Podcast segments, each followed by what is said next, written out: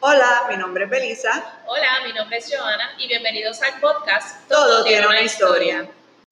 Hola, hola, saludos. Bienvenidos al episodio número 11 de Todo tiene una historia podcast.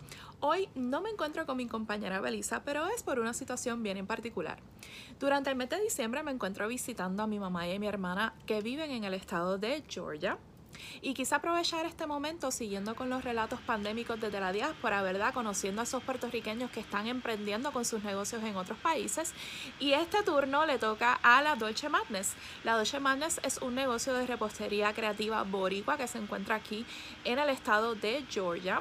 Y es un negocio que, que está, ¿verdad? Fundado por mi mamá y por mi hermana. Ellas están dentro de un restaurante puertorriqueño que se llama My Abuela's Food, ubicado en el Bedline en Atlanta. Así que hoy vamos a ver un poquito de cómo ha sido emprender eh, haciendo postres boricuas aquí en Georgia, cómo ha sido la acogida, eh, por qué venir a emprender eh, afuera de, ¿verdad? de Puerto Rico y todo ese tipo de cosas. Este episodio va a estar disponible el próximo lunes 28 de diciembre en su plataforma de podcast favorita.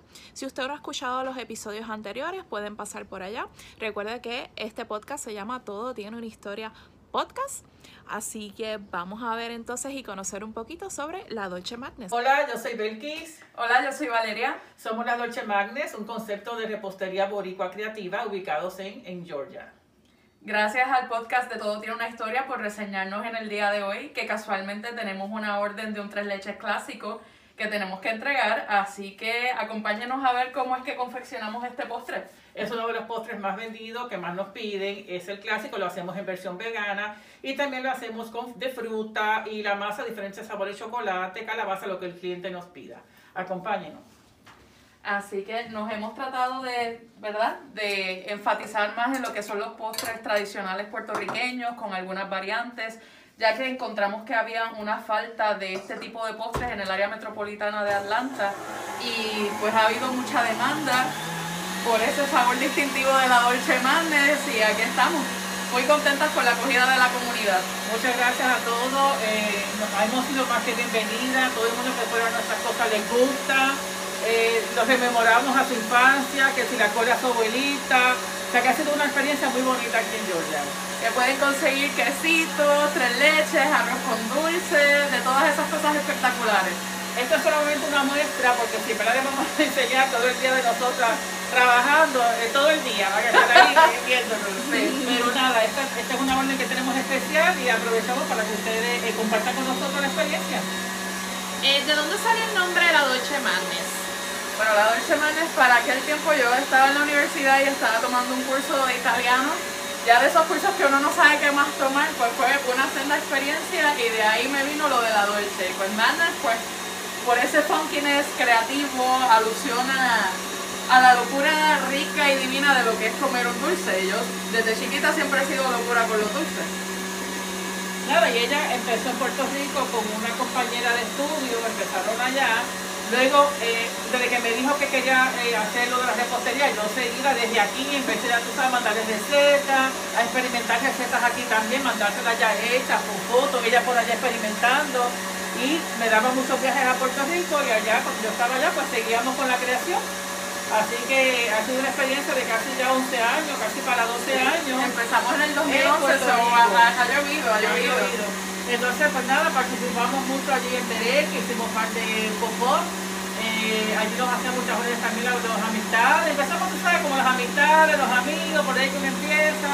Eh, una actividad que pues, nos permitirá poner una mesa y vender nuestro producto, allí estábamos también y nada, hasta que tocó el momento de ella tener que mudarse acá a Georgia por la situación del huracán María. Eh, y entonces cuando ella vino aquí ya a Georgia fue que empezamos bien duro, a más creaciones, pues fueron dos años intensos. De experimentación ardua.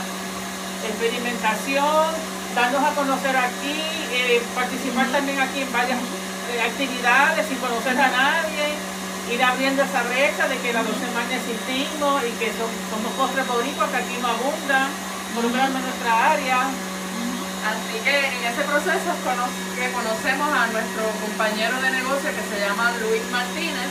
Él es el creador de Mayabuelas Food y empezó a crear estos pop-ups de comida puertorriqueña porque al igual que nosotras también notó que había una necesidad de llevarle a la comunidad un poco de nuestro corazón boricua. Aquí se puede conseguir mucha comida cubana, mucha comida Mexicana. mexicana, pero en, el, en la zona metro de Atlanta, comida puertorriqueña escasea bastante.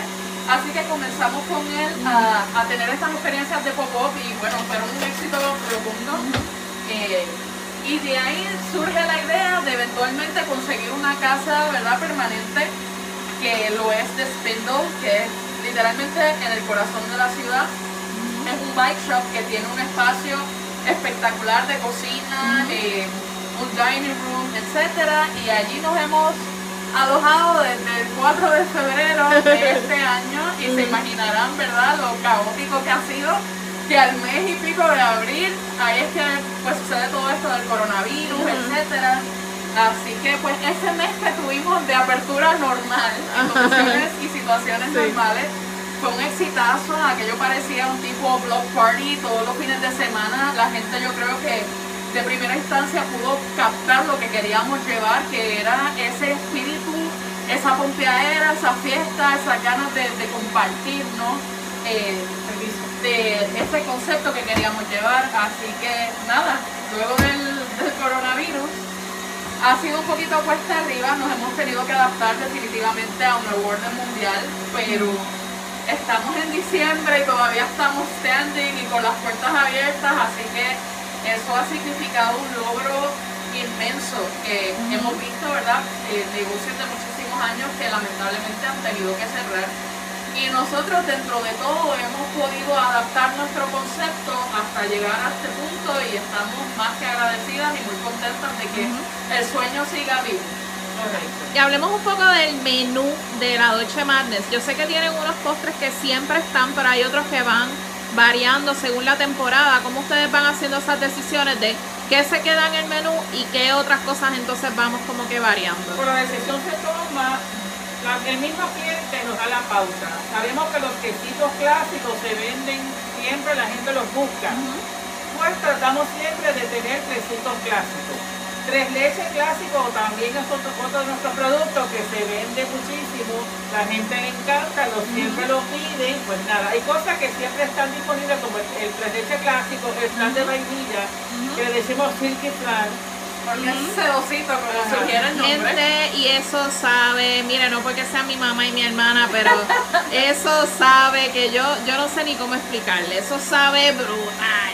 También tenemos opciones veganas eh, de tres leches o de algún otro postre que vaya a la nevera. Siempre está la opción de algo vegano. Sí. Igualmente de los postres que son con post pastry que Sí. van al warmer. Tratamos también siempre de tener una opción para las personas veganas. Sí, Y lo- pues, vamos cambiando más o menos los sabores que son populares. Por Claro. ejemplo, todo lo que sea de berries como fresa, Exacto. Tienden a ser populares. So, nos gusta incursionar un poquito de esas frutas, ya sea o en el tres leches vegano, Sí. o en el pastry vegano, o en el mismo quesito. O sea, vamos viviendo según la temporada qué cosas no hemos hecho.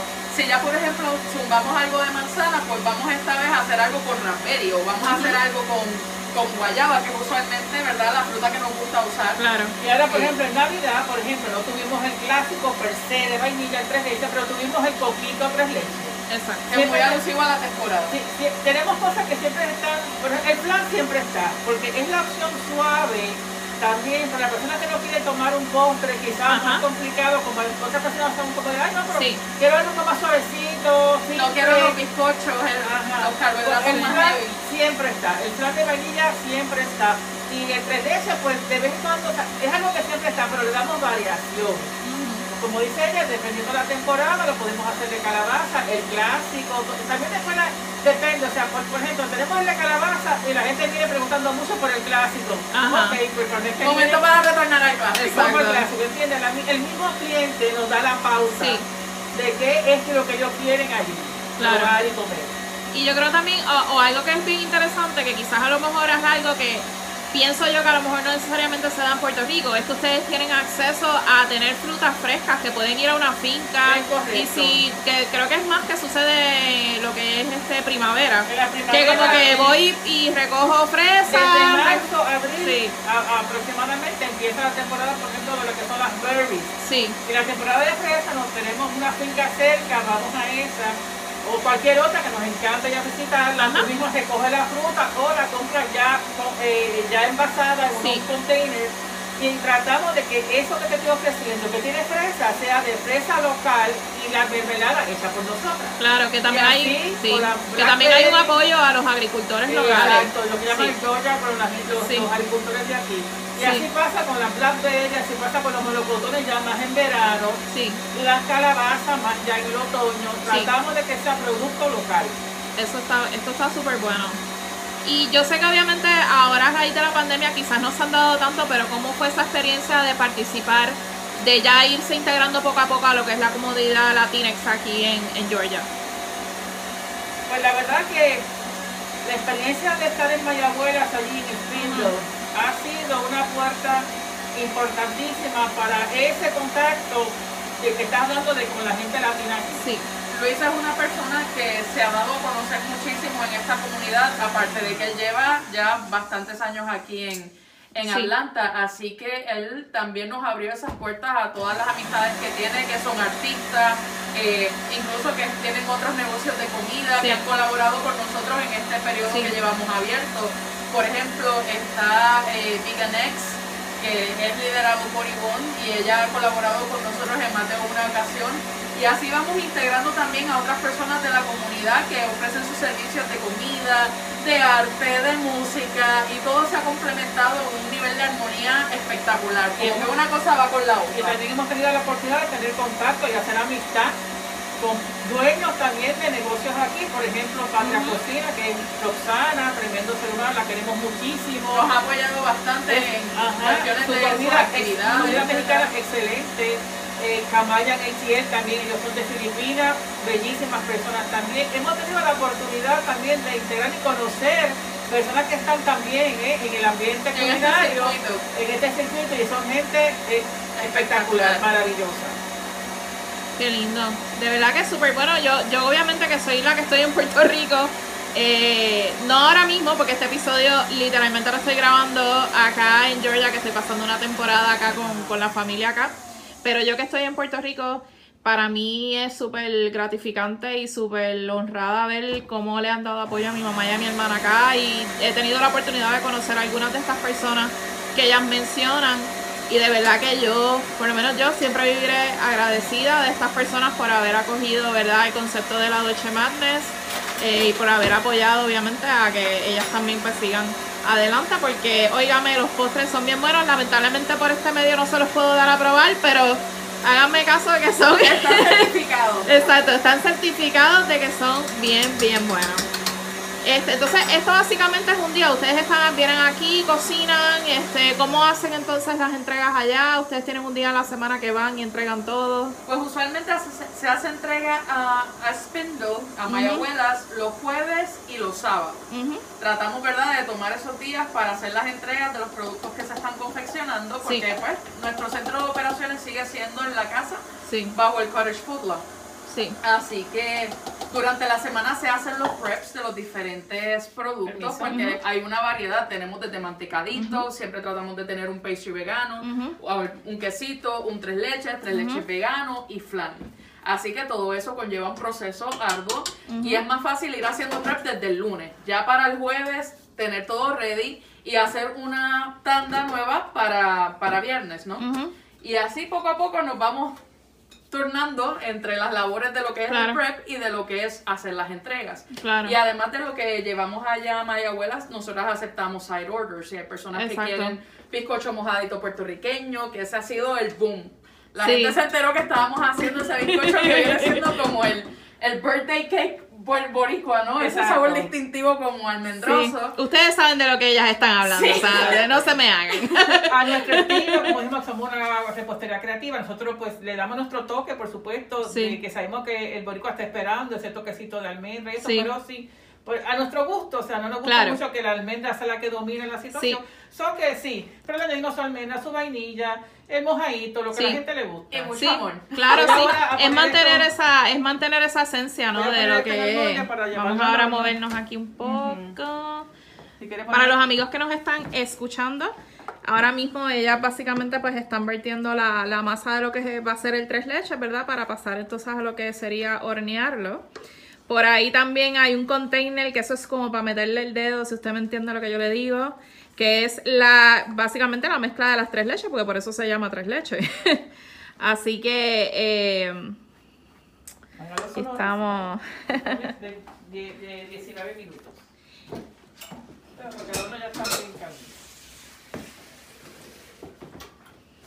Ahora Así que eh, ahora lo vamos a hornear. Usamos, como ven, la cocina de nuestra casa, nuestra estufa regular. Sí, básicamente la, la cocina de la casa es una cocina amplia para los amigos que nos escuchan. Es una cocina bastante amplia, tiene sus, ¿verdad? sus utensilios para que ellas puedan ¿verdad? hacer sus cositas. Este, Pues ven, la cocina de nuestra casa. Entonces, este es nuestro, este es Claro. nuestro taller. Este es el- Exacto. aquí es donde es el taller. ¿eh? Este Aquí es el tallereo. ¿Y cuáles son sus planes como que para el 2021, verdad? Si todo sigue en la línea, venimos con nuevos sabores, vamos a ampliar la oferta de, de, de opciones de la Dolce Madness. Bueno, el plan sería eh, realmente como hemos tenido.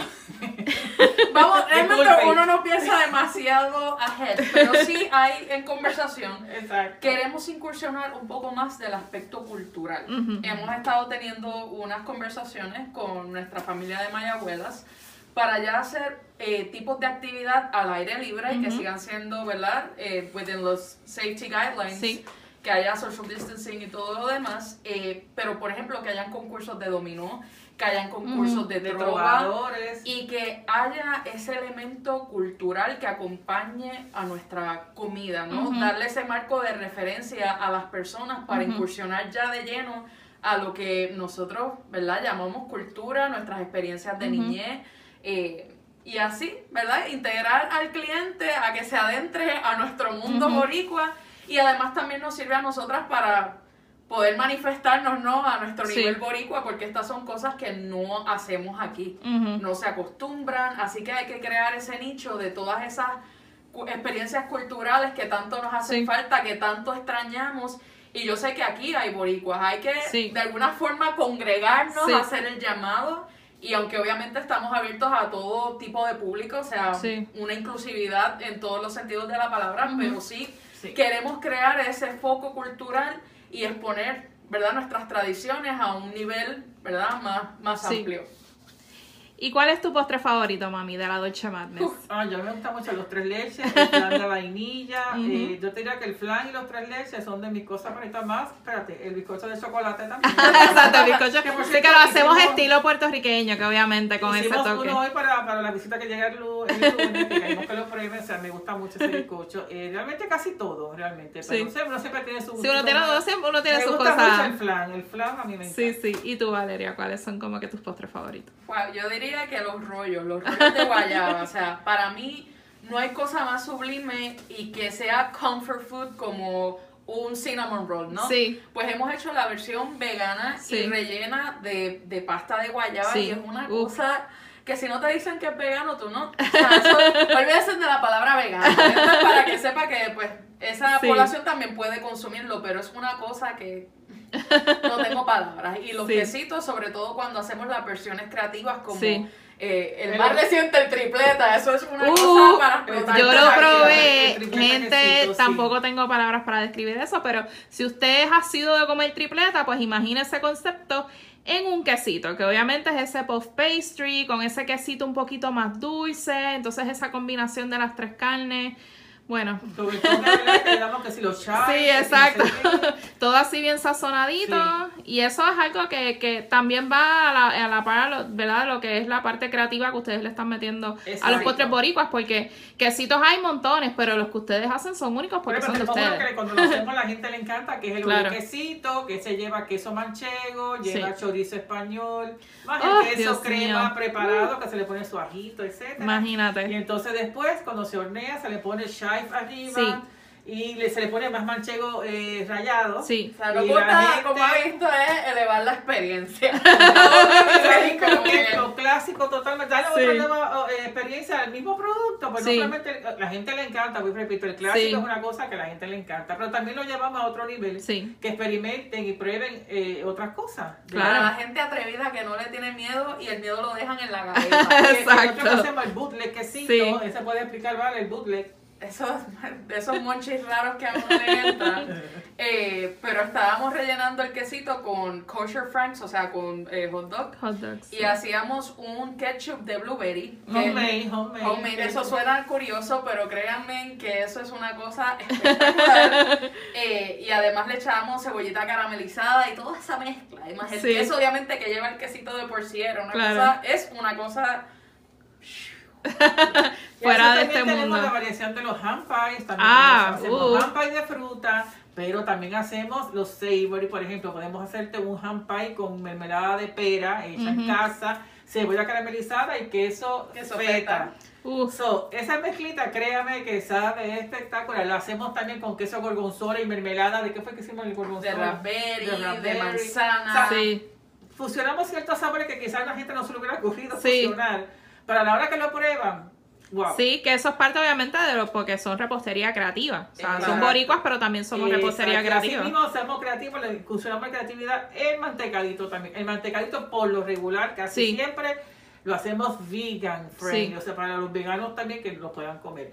Y no solamente es el clásico con la grajeita y eso, también le ponemos con guayaba, o sea, el de guayaba, claro, mango, parcha, si es temporada de fresa, mermelada de fresa, lo hacemos birthday cake mantecadito, Ujú. ¿sabes? También le damos, hoy hicimos ahora en Navidad, era el festive mantecadito, que era con Sí. grajeas de colores tipo navideño y entonces un, una, una gota de chocolate Sí. que se derritiera en el medio. Sí, que hasta eso también son, que ustedes también le han sacado provecho a esas recetas claro, tradicionales. claro, claro. Les han sacado provecho porque dicen, "Oye, pues, podemos hacer muchas variaciones de la misma receta tradicional. Y me seguimos que- estando boricuas. tú Me sabes. gusta que, correcto. que de una forma u otra, pues mami obviamente pues mantiene mucho el aspecto tradicional, Ujú. etcétera. Y en estos dos años que tuvimos previos a abrir, ¿verdad? Que eran de experimentación, ahí entra mucho el aspecto creativo. Y al principio había como un poquito de resistencia, pero ahora ella es la que diseña el menú. Sí. Y piensa en niveles creativos también Sí. que yo a veces me quedo, wow, eso está Sí. brutal.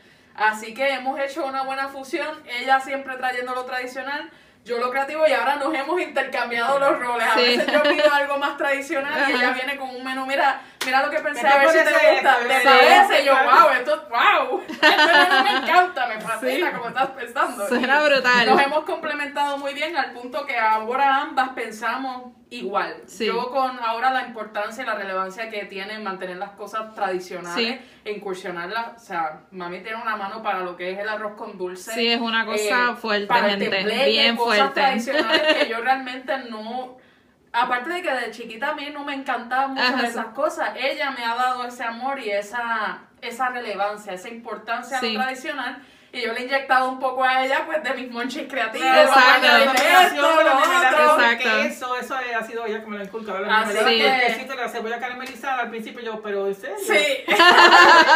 Pero ahora, pues, que sí, que sabe muy bien. Que ahora sabe hemos brutal. cruzado, pues, esos cables y, Sí. pues, cada una ha logrado ese balance y se refleja espectacularmente en nuestros menús que hay, hay un orden, hay una armonía y Sí. hay, ¿verdad? Un, un afán de que la experiencia sea lo más única posible, Claro. pero que a la misma vez te recuerde tu infancia, tu abuela. Como me dijeron en una actividad que fuimos precisamente de Patria Cocina, que el muchacho probó el arroz con dulce, me Sí. dice, ay Dios mío, es que me recuerda tanto que hacía mi abuela. Sí. O sea, tú los ves que tienen esa cara de nostalgia, wow, Sí. qué rico, es igualito que hacía mi tía, no sé qué. Sí. Y te digo que, que uno dice, wow, pues sí, bien. Sí, exacto, como que sentir que también estamos apelando a los ancestros de, Exacto, de las personas las que te dicen otra porque es difícil, oye, ¿cómo yo voy a hacer algo que te sepa? Porque yo no te conozco, pero Las si llegué de- cerca, Las memorias de la infancia claro. las personas, los recuerdos gratos. sí, Y entonces, cuando lo que preguntaste ahorita que esperábamos, mira, otro, al principio que empezamos en la Dolce allí, teníamos un- inclusive un menú mm, más vari, eh, no más variado, teníamos más cantidad de cosas disponibles porque las personas podían entrar Claro. y sentarse a comer allí. Entonces tenemos una vidriera que la tenemos siempre llena Sí. con K-bars,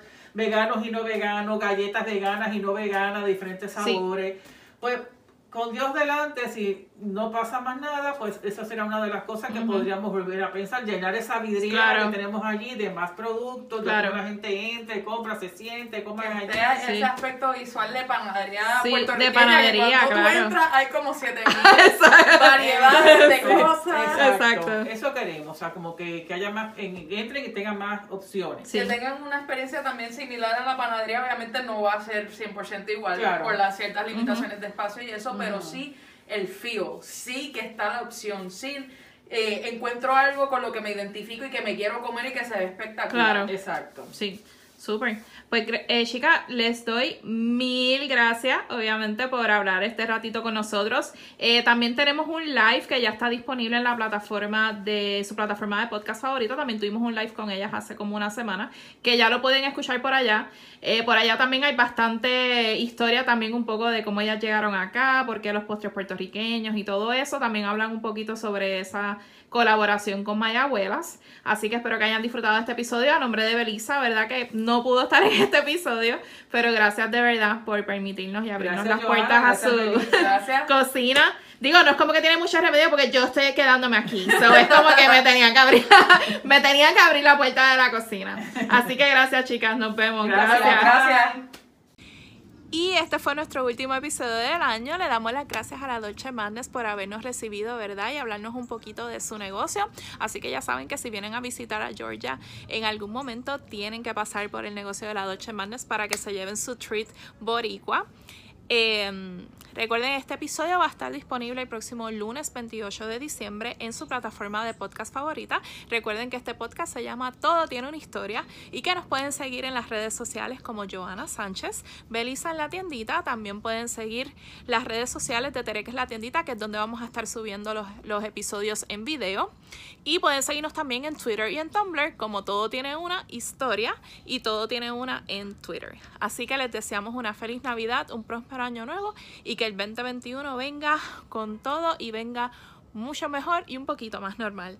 Nos vemos, bye.